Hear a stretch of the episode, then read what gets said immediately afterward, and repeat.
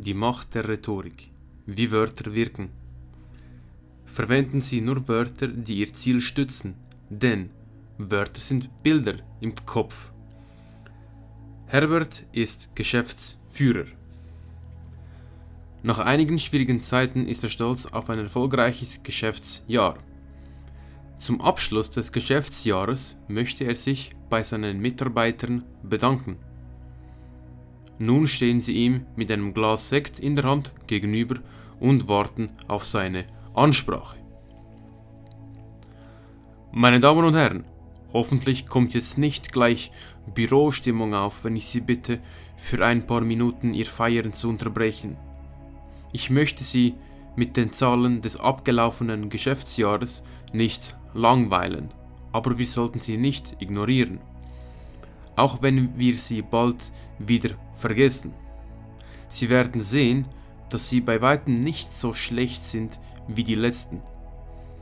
Wir haben ja auch keine Mühe gescheut und das wird auch für die zukünftige Entwicklung nicht unser Schaden sein.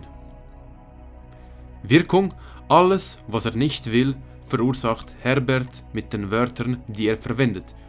Bürostimmung, ihr Feiern zu unterbrechen, langweilen, ignorieren, vergessen, so schlecht, Mühe gescheut, unser Schaden sein. Wörter sind schneller als der Satz.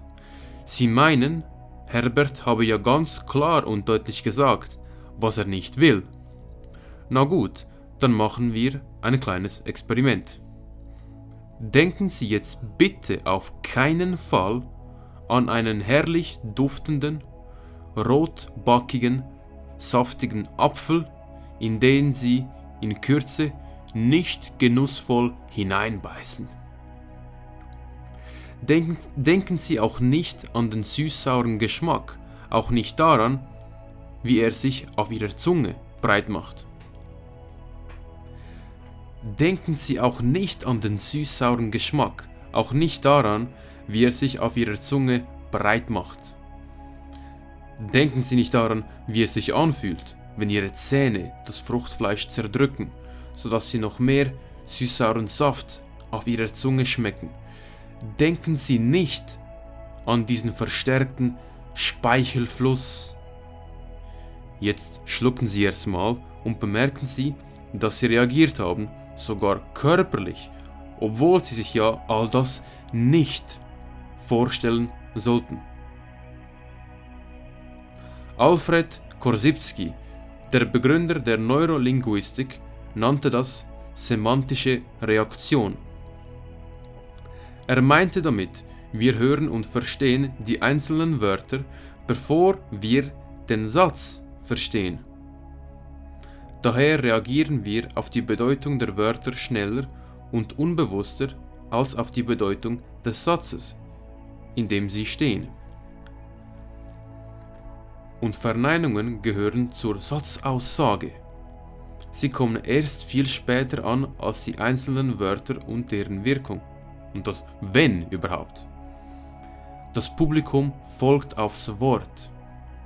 Lassen wir also nur jene Wörter an die Zuhörer Ohren, die auch wirklich dort ankommen sollen. Nicht nur auf die Sätze, die wir sprechen, transportieren unsere Botschaft, auch die darin enthaltenen Wörter tun das. Sie müssen zu unserer Absicht passen und sie unterstützen. Wenn Sie also loben wollen, dann nehmen Sie das Wort schlecht gar nicht erst in den Mund, nicht einmal verneint. Vermeiden Sie also, nicht schlecht. Sagen Sie stattdessen schlichtweg sehr gut. Und wenn wir schon einmal das anführen, was wir nicht wollen, so wie im letzten Beispiel, dann sollten wir wenigstens unmittelbar danach nur zu unserer Botschaft passende Wörter verwenden. Geben Sie also auch mit Ihrer Wortwahl den Zuhörern die richtige Denkrichtung vor. Und beachten Sie immer, die Stimmung bestimmt und die Wörter wirken unbewusst auf unsere Stimmung. Nun Herberts zweite Chance.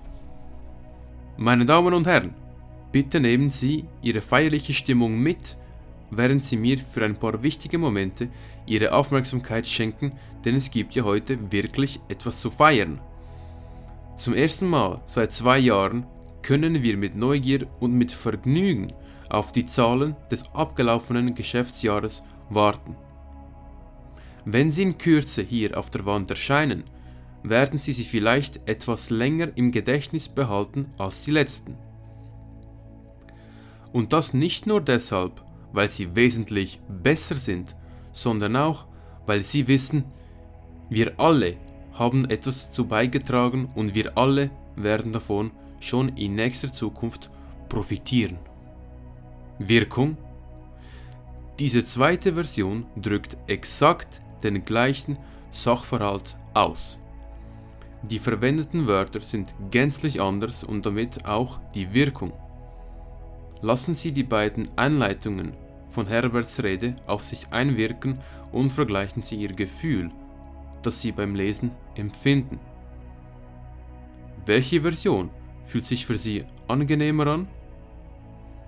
Welche wird die Zuhörer mehr begeistern und motivieren? Positive Wörter machen positive Stimmung und auf die Stimmung Ihrer Zuhörer kommt es an. Das ist aus dem Buch Die Macht der Rhetorik von Roman Braun. Und genau um das Thema geht es mir bei dieser heutigen Episode. Nämlich, dass einzelne Wörter mehr wirken als der ganze Satz als solches. Und zwar bevor der ganze Satz ausgesprochen wird, bevor der Sprecher oder die Sprecherin zu ihrem Schlusspunkt kommt, während er oder sie redet, wirken die bereits erwähnten Wörter oder gewisse Wörter eben schon bereits. Wie er jetzt gesagt hat, okay, ich möchte euch nicht unterbrechen und euch nicht langweilen. Das wirkt bereits. Und auf das möchte ich, dass du dich achtest in deinem Alltag und stattdessen auch Wörter verwendest, die eindrucksvoll wirken auf andere Menschen. Das sind Wörter beispielsweise wie Qualität, dann einzigartig, Genuss, Freude, Effizienz, überzeugt, Vertrauen, jetzt und ganz wichtig die direkte Aussprache von Personalpronomen, also du, wir, sie, anstatt was oft verwendet wird, Mann. Ja, oder mehr. Mehr könnte ja. Mehr weiß. Das Mann auf Hochdeutsch. Und stattdessen wirklich gerade die Pronomen verwenden. Und du kannst dich darauf achten, all die Wörter, die ich jetzt hier gerade mitgegeben habe, die werden auch bei dir für mehr Aufmerksamkeit von deinen Mitmenschen sorgen, wenn du die verwendest. Das sind wirklich Wörter, die dann dir, wenn du mit jemandem redest, mehr Begeisterung kannst verschaffen von deinen Mitmenschen. Wie beispielsweise auch die beiden Wörter, die auch in Studien zur Rhetorik für ein größeres Interesse gewirkt haben, bei den Probanden sind sie wichtig und anders. Also wenn du irgendwie etwas erzählst und dann du aus dem Nichts die Wörter wichtig oder eben anders benutzt. Jetzt in einem Beispiel von, okay, wir haben jetzt die letzte halbe Stunde miteinander geredet und das, was ich dir jetzt sage, ist jetzt wirklich wichtig. Und das ist nachgewiesen worden, dass dann die Leute dann sofort besser und aktiver zulassen. Was ich möchte von dir, dass du vermeidest und ich dir auch wirklich ans Herz lege, ist jetzt, wie der Roman auch in dem Buch beschrieben hat, Wörter wie, also nicht schlecht, oder also ein totaler Scheiß wie nicht zuletzt. Wenn jetzt jemand irgendwie aufzählt, was für das Projekt alles wichtig war und die Teamarbeit am wichtigsten war und dann jemand am Schluss sagt, ja, nicht zuletzt war das Harmonieren des Teams ganz wichtig. Nicht zuletzt. What the fuck? Was möchtest du damit erzeugen? Nach meiner Überlegung, nach dem, wo ich mir jetzt da Gedanken dazu gemacht habe, ist es nur zum einen schlau und intelligenten Eindruck machen. Nicht zuletzt. Lass den Scheiß weg. Einfach etwas. Dann, was auch vorher im Buch gestanden ist, so Satzkonstruktionen wie ich hoffe, ich kann dich nicht zu sehr verwirrt. Das siehst du oft bei Lehrern oder bei Präsentationen, wenn jemand den Vortrag beendet und schlimmer geht es gar nicht, wenn jemand sagt, okay, ich hoffe, ich habe mich mit dem nur noch, also nicht nur noch mehr verwirrt. Oh doch, sehr wohl. Und dadurch, dass du das jetzt genau so gesagt hast, umso mehr. Selbst wie vor im Buch gestanden ist, auch wenn er ganz klar gesagt hat, ich hoffe, ich kann nicht. Ich kann nicht. Kannst vergessen. Wie das Beispiel jetzt so, ich sag dir jetzt mal etwas. Denk bitte nicht an eine Schere. Denk nicht an eine Schere. Du siehst, das nicht ist nichtig. Es funktioniert nicht. Du denkst trotzdem an eine Schere. Das gleiche auch da, wenn ich dir sage, okay, ich hoffe, ich habe dich nicht zu sehr verwirrt mit meinem Vortrag. Oh doch, hast sehr wohl. Lass es aus. Lass es aus. Wenn jetzt der Vortrag trotzdem kompliziert war und du findest, okay, eventuell habe ich sie doch jetzt verwirrt, dann folgendes. Ich rate dir, sag das einfach nicht. Und wenn du jetzt wirklich körpersprachlich an deinen Zuhörern siehst, dass sie verwirrt sind, das Gesicht verziehen und andere körpersprachliche Signale aussenden, die für Verwirrung bei ihnen gesorgt haben, dann lass dir etwas Lustiges, Lockeres einfallen, um die Stimmung wieder aufheitern. Anstatt sie nur noch schlechter zu machen, indem du sagst, ich hoffe, ich habe euch nicht zu sehr verwirrt. Oder ich hoffe, das ist nicht allzu sehr kompliziert für euch. Dann, weitere Begriff, den ich möchte, dass du vermeidest, ist so nicht unwichtig. Was möchtest du damit erreichen, wenn du sagst nicht unwichtig? Was ist es? Schau, ich sag dir mal jetzt etwas und achte dich bitte auf das Gefühl, das bei dir aufkommt, wenn du die Wörter hörst. Nicht unwichtig.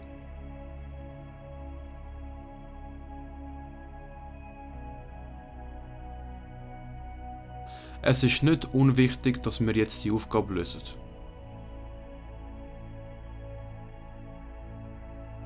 Und wissen Sie, das ist für Ihre Prüfung von nächster Woche nicht unwichtig.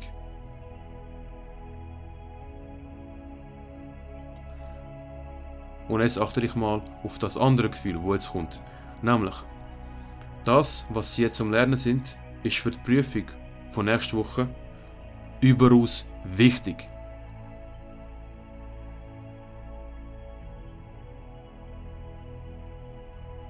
Das Projekt, wo morgen startet, ist von großer Relevanz.